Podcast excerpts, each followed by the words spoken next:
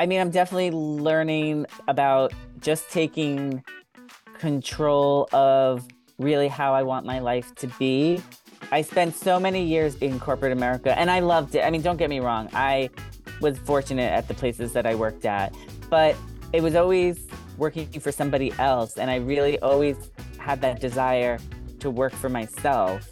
And it just shows me like my resilience. I mean, being an entrepreneur is not an easy journey, and you don't make a million dollars by the first weekend. Hello, you are listening to the Late Bloomer Living podcast, where we are reimagining and redefining what it means to be in midlife where we are gathering energy, momentum, and excitement for our next chapter via candid conversations with other midlifers about their own pivots, pitfalls, and triumphs.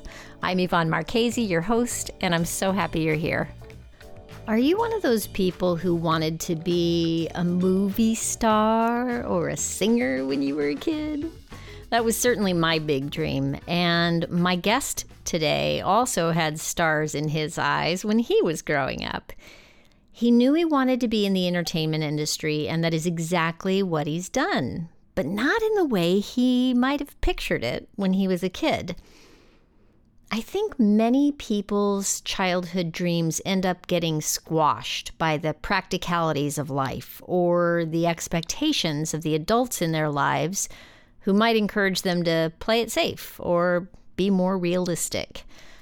And another possibility is that we just naturally evolve as we get older and we find other dreams we want to fulfill instead of becoming an astronaut or a policeman or a truck driver. My question today is At your age now, are you still exploring what you want out of life? Or have you resigned yourself to what you're already doing and what you already know you're capable of? There's nothing wrong with that if you're happy with things as they are, but I have to suspect that if you're listening to this podcast or are a regular listener, you are probably feeling an urge for some new adventure or challenge. I mean, that is the purpose of this podcast. I want to put people in front of you who've gotten creative with their lives and are not settling into the same old, same old. And I hope that when you hear these stories, you are encouraged to take a step towards that thing you want to do that you've been holding out on. And that said, I can't wait for you to meet my friend Adam Rothenberg today. He is the creator and host of the entertainment website called Call Me Adam and its podcast, Bearing It All with Call Me Adam. For the past 14 years, Adam has been cooking up the secret sauce to a memorable interview. And with over 1,500 interviews under his belt, he has served this recipe over and over again. His interviews have featured Olivia Newton John, Chita Rivera, Kathleen Turner, Mel B of the Spice Girls, George Takei of Star Trek, and Rue McClanahan, who played Blanche on The Golden Girls. Remember her? Adam's interviews are unique because he's got this talent. He, he, he makes his guests feel comfortable and at ease. You're going to see that in this conversation. And that allows them to open up and reveal things that they never talked about in previous interviews. So I met Adam in much the same way I've met many of the other guests I've had on this podcast. We met in Clubhouse and we've gotten to know each other a lot better because we're also in a business mastermind group together. And that group is called Groundwork Brigade. And what I love about this group is, well, for, first of all, the other people in the group who, for the most part, are entrepreneurs who are in midlife, like I am. Many of them had corporate careers and have decided to make the leap to running their own business. And let's face it, there's a lot to learn about running your own business, even if you've had a successful corporate career. So we get to hang out together and ask the questions that we have on any part of our business that's got us hitched up. And on top of that, each month we cover foundational business topics like simple tech and social media strategies. And I mention this because I'm so excited to tell you that Groundwork Brigade is now an official sponsor of this podcast. If you are thinking about starting a side hustle, or maybe you're already running a new business and feeling a little lost in the weeds or lonely, I'm so excited to be able to share this group with you. I've learned so much from this group, led by Kim White and Carrie Zarb, and truly think that Kim and Carrie can help any entrepreneur with an open mind who's ready to do the work. And if that sounds like you, please email me at latebloomerliving at gmail.com for more information. I have an affiliate link for one free month of access to the group that I'd be happy to share with you. There are eight opportunities each month to join in and see what the experience is really like.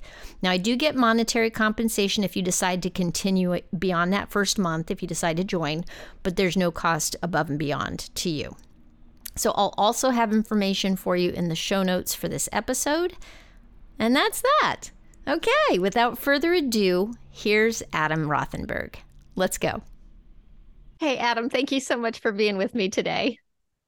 Oh, you're welcome. I'm so excited to be here with you on your oh. podcast. Oh my gosh. I'm so used to being with you in larger group situations that I'm just kind of so tickled today to have you to myself. well, I'm excited to be here one on one with you. I mean, you've been such an inspiration to me with mm. everything that you talk about with with aging and, and aging with confidence. It's like you've given me a whole different perspective than what I've had for so long. Oh man, thank you for saying that. That is awesome. So I'll just let folks know um, that you and I met in a clubhouse community, and I have to say that you know at least for I don't know how long it was before I even realized that you were in the zone of midlife because you have always sounded so young to me and then you know as as we've gotten to know each other i'm like oh he's in, he's definitely in the zone although might not want to admit it but yes definitely not want to admit it. Although i will say since coming into your orbit and your world i'm definitely more able to admit it and embrace it a little bit more than i used to. But you know i'm always looking to like try to make sure I'm not as wrinkled. I always try to do something with my laugh lines. I'm always like like adjusting my face to like get them a little bit less and yeah. and you know, I'm always playing with my eyes and stuff. But since being in your orbit and in your world, I'm like, you know what?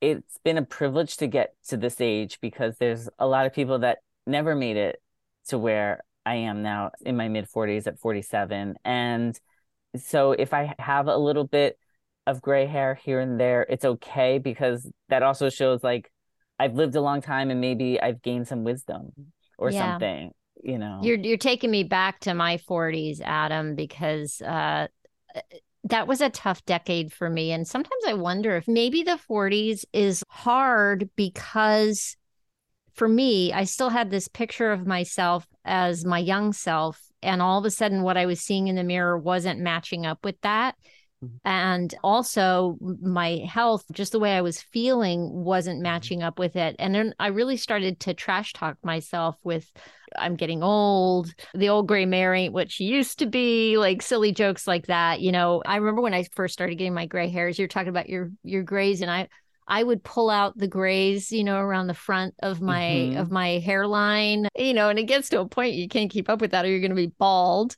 And uh and you know, that's when I started coloring, I think. And um since I've stopped coloring, I feel so much freer. So, anyway, we haven't even talked about who you are and what you do yet. We just dove right into to to aging and all that stuff. I did a little more research as we, you know, as this was coming up, as this uh, was coming up, and I got to go see your website and see all of these sizzle reels of interviews that you have done with Broadway stars and people in the entertainment industry. And um, I know how charming you are, but wow, you are so charming in all those interviews. You are just fantastic. Um, oh, and I also got to listen to your episode on Linda Bonney's podcast, Stories with a Sunday Roast, which told a little bit of your story and how you got started doing interviews. And I'd love for you to kind of catch us up in whatever way you want to, to like who Adam is today and what brought you here. Yeah. So I've always wanted to work in the entertainment business ever since I was a little kid. I just never knew what that looked like outside of being like an actor or a singer, but I never really did anything growing up to actively try to be in the industry. I just kept saying to my parents, I want to be an actor, I want to be a singer, I want to work in, you know, movies, TV. And then uh, as I grew up, I remember seeing Dolly Parton's movie Straight Talk, where she was the radio psychologist. And I always credit that movie with really making me want to work in the entertainment industry and specifically in radio. So when I got to college, I did like a little bit of everything in college. I did theater for a year. I had two radio shows for a full year, and I was on the programming board where we programmed all the on campus activities. So, through all those variety of things, I really got a different flavor for each aspect of entertainment. Um, I mean, I loved theater, I loved acting. When my parents came to see one of the shows, my dad said to me afterwards, I've never seen you as happy anywhere as I saw you on stage. And that always stayed with me.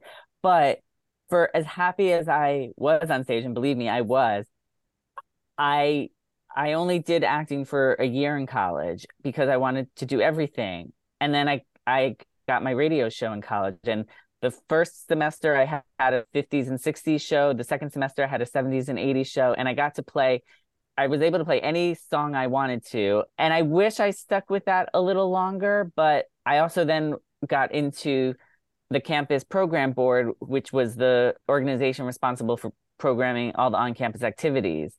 And, you know, when I became co chair of that, that was sort of one of my first forays into sort of working with famous people because we would book comedy shows, we would book speakers. One of the speakers we booked was Sean Sasser, who was on MTV Real World. I remember going to like pick him up at the I don't know, I guess the airport, wherever we picked him up from. Um, you know, I got to go there and I remember we on the way back, we like stopped and had lunch with him and we like got to know him. And it was just like I got to know him on a human level. And then he came and talked to our school about living with HIV and AIDS and being on the show.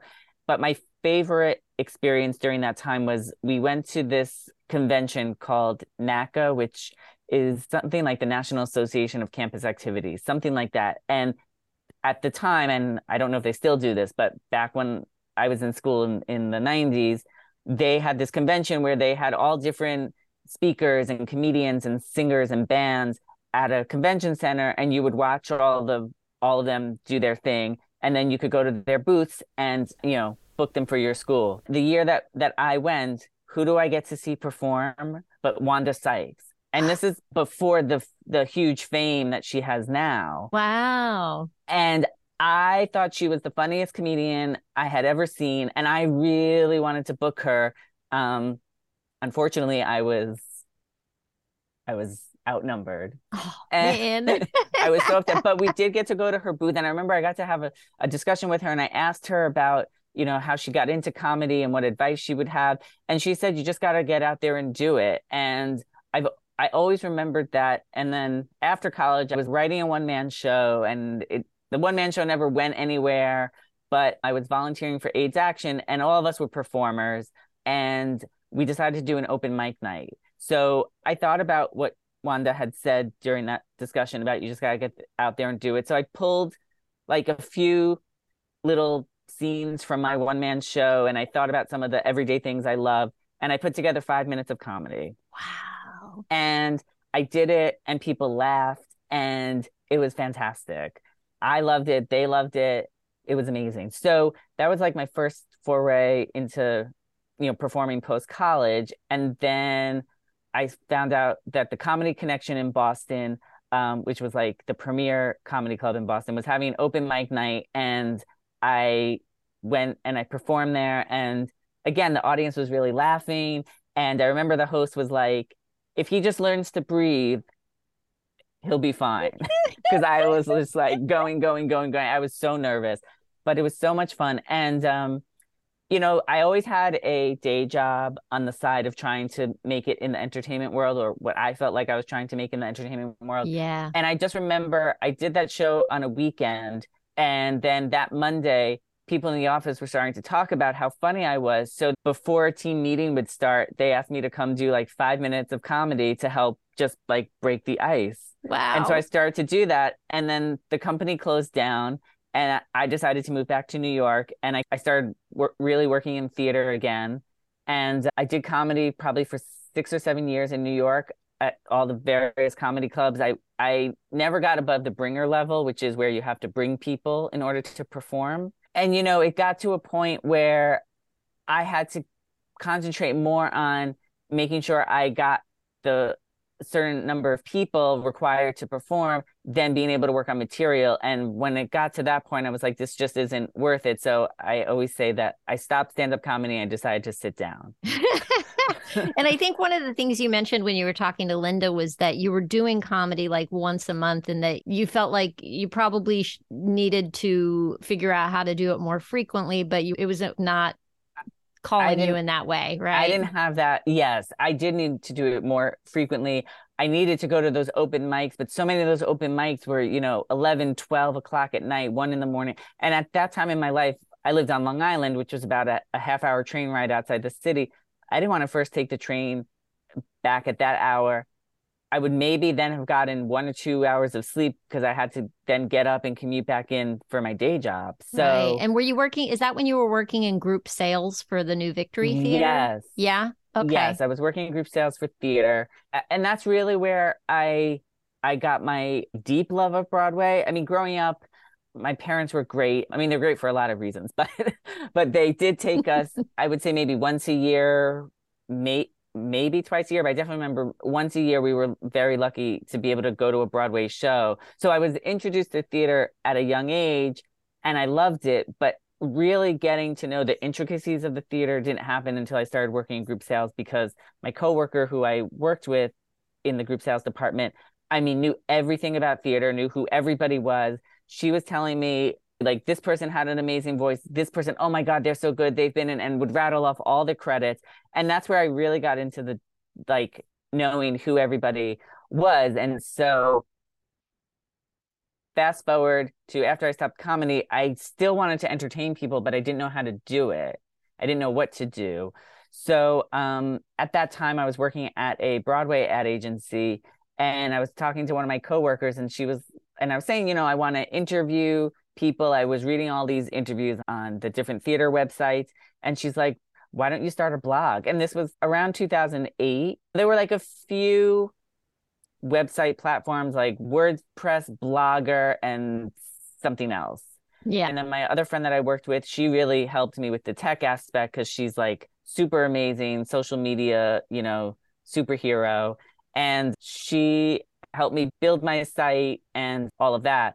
And you started off doing written interviews, right? Yes. Yeah. Yes. Yeah. So my first few years, I did um, print interviews where I would email somebody questions. They would write their answers back to me. I would post it with a few pictures, and that would be the interview. And Ooh. then can I just can I interrupt you? You sure can. Because when you said pictures, it made me think of it made me think of young younger Adam. Or, or tell me when this happened. When you started going to the stage door and taking your camera with you and taking photos at the stage door with people. I need people to know about that. I just I love oh that God. part of your story. Um I mean the the very first time I remember trying to happen was when my mom and I went to see the 1994 revival of Grease on Broadway. Rosie O'Donnell was in the show yeah. and I remember we were trying to find the stage door afterwards and we couldn't. I was to have her sign the um during the show they sell a like uh hardbound book with production photos. Oh. As well. So I was gonna have her sign one of them, but we couldn't find the stage door. So but that was like my first true memory of trying to go to a stage door.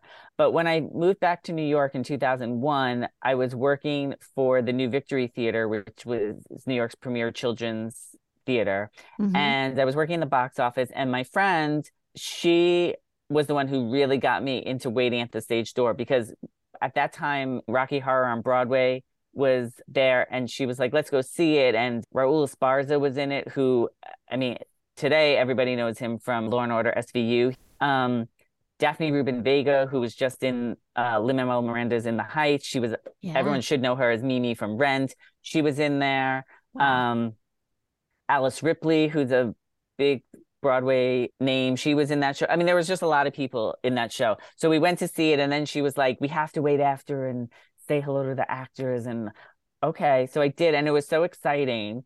And we actually went to see that show several times because they had a lot of um, cast changes, and they were bringing in some people. And um, I mean, Dick Cavett was in that show for some time. He played the really? the, um, wow. the narrator. Yeah. Wow. And then I would just basically as I went to shows with her, we would do that. And then I would start doing that on my own. And I would be there, yeah, with my camera. And I would always, I would never just take a picture. I would always ask the, the actor if I could take a picture with them. And um, they would always say yes.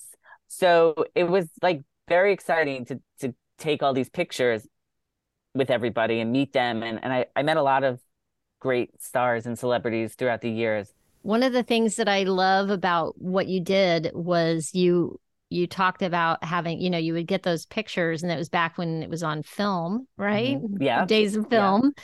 And I loved when you talked about this on Linda's thing that you, you know, you would take it and get it developed and they always gave you two prints right? And then yes. you would send a print as a thank you to the person who had taken the time to take a which just to, to me is just such a sweet sweet gesture.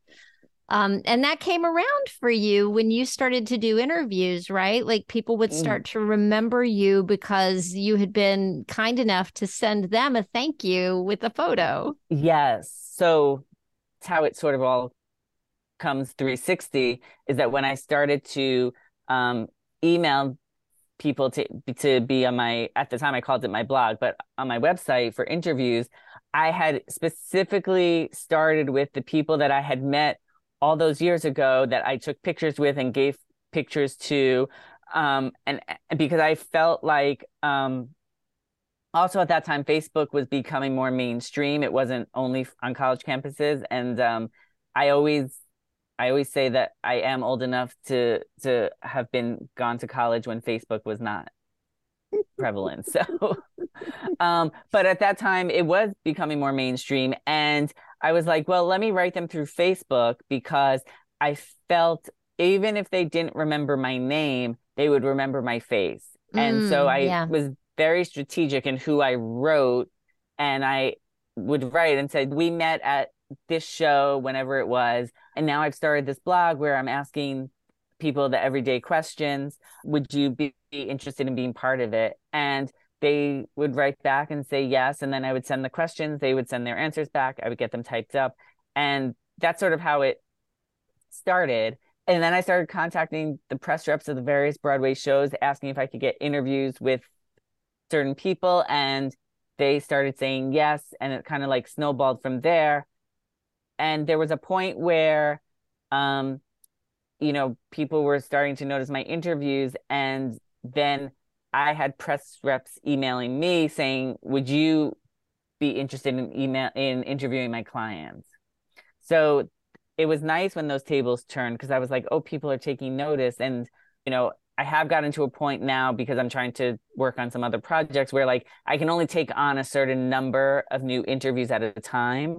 Mm-hmm. So I do sometimes have to turn some interviews down but to even be in a position where I have that that option is I, I you know, when I first started doing this, I never thought I would get there. So I bet, I bet. And I mean, you've morphed the whole thing from the blog and the online to uh, I know you did video for a while and then that needed to change because the guy who was doing your videos ended oh up Oh my god. Like, oh. oh, it was terrible. I had this um, oh my god. So yeah, I first started I would say maybe 5 years into my my interviewing. I I moved into video really when when the smartphone came out and was the second or third model was released when the camera and recording were just as good as you know one of those high tech cameras that's when i started moving into video and then i wanted to step things up and i hired a cameraman my first interview that we did with him or one of my first we did a video interview with Annie Golden, who was on Orange is the New Black on Netflix. And I said to him, I was like, Do you want me to send you the, the notes of what I want to keep, what I want to get rid of? And he's like, Why don't I just edit something and send it to you? And if you have any adjustments, you can let me know. We've probably filmed for like a half hour. He was able to edit it down to like five minutes. And I was like, This is amazing. And then from there, I just entrusted him with everything. And he was great. And we worked together for so long. And then one day he came to me to to say and and like I'm thrilled for him that he was able to you know that he, why he had to leave but he was like I'm I'm getting a lot more work and you know yeah, of course these other projects were paying much more than what I was yeah, able to afford yeah. and, so, and that's when you pivoted over to doing podcasting right yes yes it's amazing, isn't it? I love how podcasting allows us to do our own thing. I mean, you can hire an editor, but you can it's just like as as as self-reliant as you want to be you can be in podcasting it's a very accessible entry point into doing that so yes. what a great idea to pivot over and still keep that live feeling of conversation yes. instead of the the back and forth via email yeah and i loved also with the with the podcasting when i first started it was that I didn't have to do I didn't have to worry about the camera angle and you know are we both in the picture you know? mm, mm-hmm. and there were so many elements that i was able to take out and i was just like with my microphone you know i was able to just do the interview. And then you know podcasting there was a learning curve there you know the the yeah. first microphone that i was using that i plugged in to my phone to start my podcasting you know i learned that when i was talking you know, sometimes my guests would say something and I didn't have the microphone pointed right at them, so you couldn't hear them as clearly. Did you ever did you ever switch from doing the in person to doing them over some sort of a video platform or something so like that? I started podcasting in 2019 mm-hmm. and I first upgraded to more of a professional recorder as opposed to using my smartphone and with the professional recorder I then purchased two microphones so i could hold one and my guest could hold one. So i did that for a few years and then when the pandemic hit and we were in lockdown that's when i moved to like everybody else that's when i moved to the virtual recording. So i have a question for you adam. On your website i was looking at some stuff and, and it looked like you know some live events that are on a couple of the videos that are on that front page and it looks like you've done some red carpet interview style stuff as well. So all yes. this is kind of morphed. And I'm thinking about it's so cool. Like I'm thinking about young Adam, you know, as this this like you know, this kid that really loved entertainment, right? And then and and finding your way and and going into stand-up comedy. My gosh, nothing gives me the heebie-jeebies more than the idea of doing stand-up comedy. This path that you've been on that has led you here. It's one of the reasons I love doing this podcast is because I can see the building blocks that all went into making you good at what you do. Like you're being part of that activities committee on your college campus gave mm. you that first experience of, you know, talking to people who have some fame or have some mm-hmm. notoriety and getting to know them as people you know and and seeing what an event looks like and I mean, all of that must play into being the really excellent MC that you are. I mean, you're the clubhouse manager for the My Sexy Business team. And I watch the way you juggle a bajillion things like chats that are going on in the background with still hosting the room and all the things that you do. And, and, your experience in radio must play into all this and the programming. So I guess that takes me to to now you are taking on some new things in your mm-hmm. life, right? You've done over 1500 interviews. 1500. Yes. yes. That's just amazing. And 14 years of experience in doing this and learning how to work with the press people for the more famous people and make connections and develop relationships with them And now you're taking all that experience and starting to teach other people who might be starting off with podcasts or shows and want to interview guests and they might have dream guests that they want to get. And you're starting to help people learn how to write a pitch letter and what that process could be. And man. Yes. Yes i i am. It's it's so um i mean it's so amazing to me you know when i think back to to young adam I, I I realized somewhere along these 14 years that you know what? I am living my childhood dream of working in the entertainment business and it's in a completely different way than I had imagined um but I feel like this is what I was meant to do and I feel also like I'm working I'm doing it the way I should be doing because if if I was an actor or a singer um I don't know necessarily that I would have met half of the people that I got to meet. So I feel like you might not I have ever met Olivia Newton John. May not have. Who so you've interviewed how many times? I got to interview her three times. Oh my gosh, so cool. Incredible. And I think about too your encyclopedic knowledge of who's who and what they've done. And i listen to you rattle off names and i'm like wow wow wow. I haven't you know some of them i know some of them i don't. And and you just have all this knowledge at your disposal. It's it's incredible. How'd you come up with the name call me adam? Where'd that come oh, from? oh my gosh. I do love this story. Um okay so when i first started my website 14 years ago it started out called a dumbbells quest. And it was a play on my name. So I I spelled it A D A U M B Q U E S T, a dumbbells quest. And it came the name came to me because I was like, you know what? I'm just like a stupid person looking for answers. So there's a dumbbells quest. So I had that name for the first uh, several years. I don't remember exactly how many, but the first several years. And, you know, nobody could remember it. Nobody could pronounce it. Nobody could spell it. And I was hard pressed on keeping it. I was like, you know what? I don't care. People will learn it. And at that time, I, I had the joke that, um, you know, if people can learn Mariska Hargitay's name, you know, from SVU, then they can learn a dumbbells quest. And then it just got to a point where I was like, I, I, I got it. I, I, I forgot what the light bulb moment was that I got that nobody could pronounce it, remember it, spell it. And I was talking to another friend of mine who who was in the blogging world for a lot longer, and he was like, "Why don't you just why don't you just call your site call me Adam?" He's like, "This way everybody will know what to call you. It's easy to remember." And I was like, "I love it."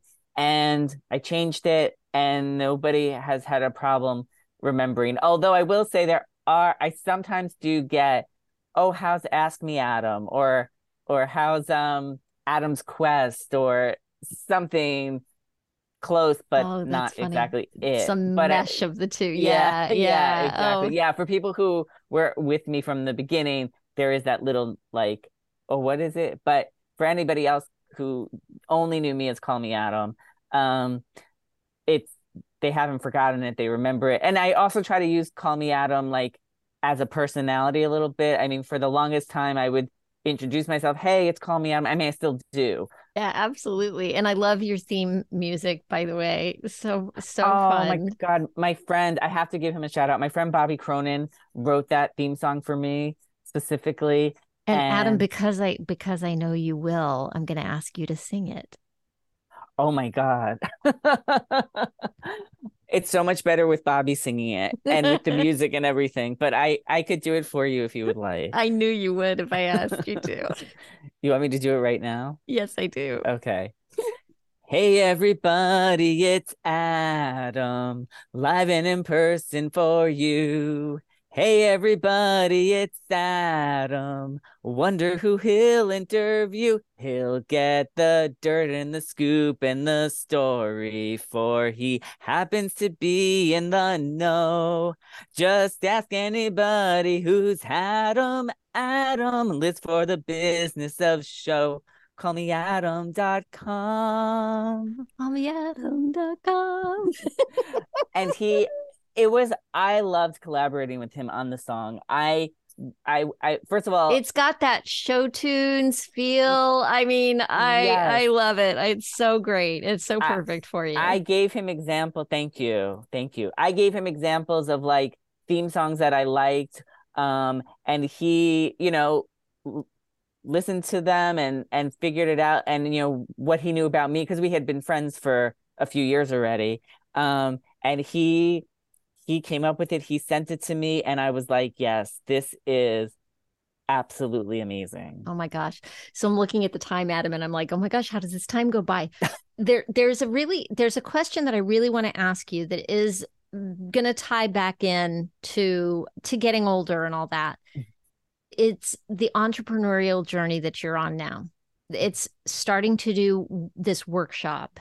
You're taking on a whole new whole new journey Mm-hmm. to be yeah. an entrepreneur. I mean, it's one thing to have the interview show, right? And and all that. Um I guess what I'm wondering is what are you learning about yourself now in your in your mid to late 40s, I'll say, right? Yeah. Really starting to take on and own the idea of being an entrepreneur. I mean, I'm definitely learning about just taking control of really how I want my life to be. I spent so many years in corporate America and I loved it. I mean, don't get me wrong. I was fortunate at the places that I worked at, but it was always working for somebody else. And I really always had that desire to work for myself. And it just shows me like my resilience. I mean, being an entrepreneur is not an easy journey, and you don't make a million dollars by the first weekend. You know, figuring out my messaging, figuring out how to communicate my message to everybody. It has taken, I mean, I'm at the start of my second year or third year of this journey. And, you know, I'm still refining. It's an ever evolving journey, and you have to be open to learning and open to feedback. And, you know, not everybody is gonna is gonna like what you are offering, what you have to say. But I got to a point where I just felt like it's time to impart all this knowledge to other people that, you know, maybe want to get into this, maybe struggling, who are in it. And, you know, if I can offer any advice or insight into, you know, ways for them to advance, you know, that's why I, I'm creating this workshop as like a first step into helping anybody who wants that that assistance. So, yeah. Yeah. And it's so timely. I mean, podcasts are just exploding and it's a skill to approach somebody. I mean, I, you know, I'm sure you think back to those first people you approached and how nerve wracking that was. I know for me, I oh was oh like, God. you know, let me ask some of the people I know first and see if, you know, and then I did get brave and I started, you know, asking people and I tell you, every time somebody would say yes, I'd be like, what? They said yes. Oh my gosh. I mean, that's how I started out too. I started out asking my friends. And then as I got a few of my friends interviewed, then I started approaching some of the people that I had met throughout the years that I took pictures with. But mm-hmm. I mean, my first tip to to anybody starting this journey is ask your friends, start with your friends because that will give you that gets you you know comfortable with asking it gets you comfortable talking to somebody you know and then and then you also have a few episodes under your belt that you can then say to somebody else oh i'd like to interview you you know here are some people i've interviewed some of the more famous people. They want to know that they're going to talk to somebody um, with experience and that that they're not going to you know be uncomfortable or get you know steamrolled or whatever the term you would say is you know i, I don't i don't um you know i'm i'm kind to everybody i'm not the kind of person that's going to really ask the gossipy questions for as much as sometimes i want to and if i do go there i, I try to find a tactful way of getting the information yeah. um well you are not... essentially a kind person so i can yes. totally see how that happens so um I hate to even end talking to you. I, I'm going to ask you, I'm going to put you on the spot and ask you who your Uh, I already know the answer. who who is the dream guest that you still haven't been able to get? My dream guest that I want to say yes is Dolly Parton. So I just want everybody to hear that. And anybody who wants to join in the campaign to get Dolly Parton to come on to, to be interviewed by Adam, join in. Uh, you know, you can follow Adam on social media, and we occasionally all send Dolly Parton messages to, to let him interview her because that needs to happen for sure. So, Adam, where can people find you if they want to hear your podcast, see your interviews? What are the ways people can get in touch with you? Yeah, definitely. You can uh, go to my website, callmeadam.com, to check out all my interviews, listen to my podcast. Um, it would be best to follow me on social media to get more information on my workshop, and that is Call Me Adam NYC. I'm on uh, Instagram and Facebook um those would be the places to find me right now. Fantastic. Adam, thank you so much for being here. And it was just always fun to talk to you. I'm glad I had you to myself for a little bit today. Oh, well, thank you for having me. It was great. I loved being on your podcast, Late Bloomer Living. And I am just thrilled that we are connected and that we got this time together. Me too. Well, there you have it. If you'd like to know more about Adam, I will have links in the show notes where you can connect with him and visit the Call Me Adam website. Just go to latebloomerliving.com and look for episode 135. I'll also have more information for you there about Groundwork Brigade. So if you want a chance to get a free month of access to the group, just email me and I'll send you the link where you can sign up. Thank you so much for listening. I hope you have a fantastic week. Stay safe and well. Talk soon.